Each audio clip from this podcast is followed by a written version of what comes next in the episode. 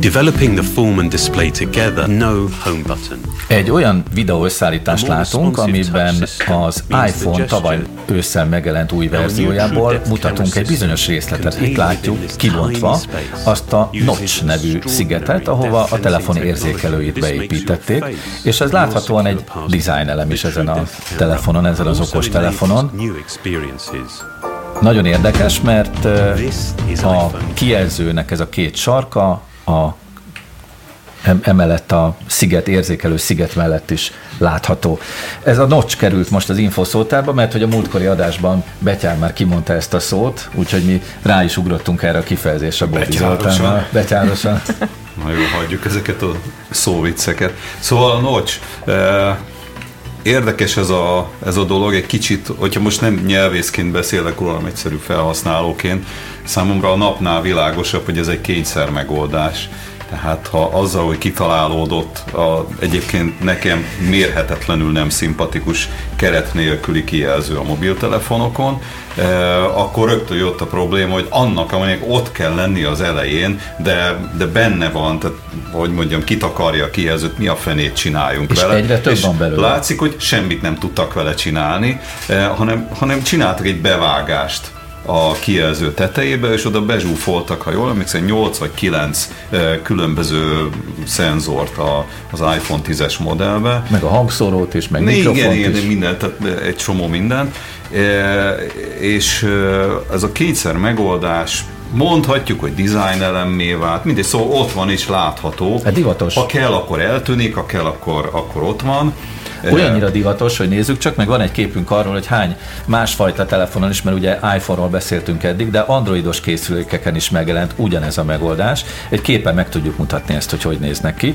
A telefonok tetején pontosan ugyanúgy, vagy nem pontosan ugyanúgy, valamelyiken kisebb, valamelyiken meg szélesebb ez a Igen, és ezek közül sziget. csak az egyik az iPhone, amit most a képen látunk. A többi meg androidos ah, készülék. Igen, más. Tehát, Tehát valóban divat. lehet, hogy technológiai divattá is vált, lehet, hogy technológiai kényszer megoldásá vált, mindegy is. A divat jelenség az egyértelműen benne van, és minket ugye, vagy legalábbis engem ebből a nyelv érdekelt, a kommunikáció, Ugye ez angolul notch, ami körülbelül azt jelenti, hogy, hogy, hogy bevágás, csorba, ilyesmit jelent, és kimetszettek a kijelzőből. Kimetszés, bemetszés, ez mind, mind jelent. Ide például a csorba, tehát a üvegpohár izé, szélén a, szél. a csorba, az is a notch, és az az érdekes, hogy láttuk, a szemünk előtt zajlott le egy fél év alatt, hogy ez a kifejezés hogy nem honosodott meg.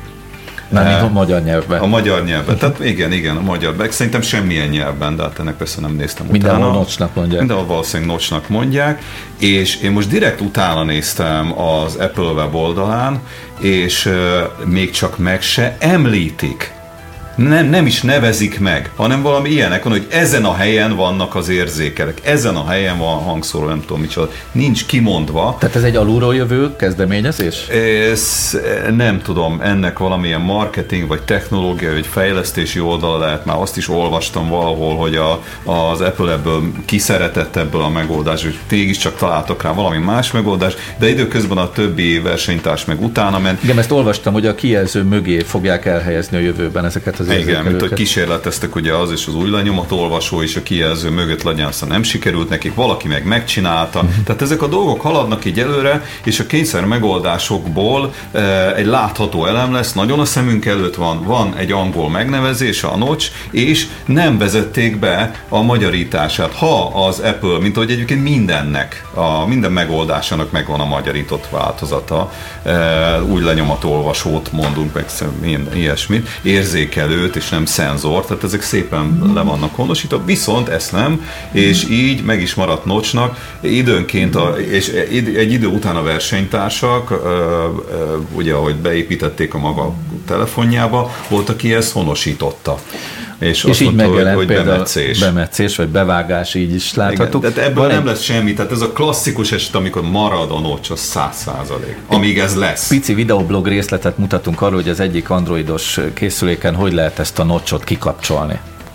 háttérképet, vagy valamilyen más elemet. Láthatjuk is, hogy ez egy kicsit szűkebb, és ott a kijelzőn látható a magyar kifejezés.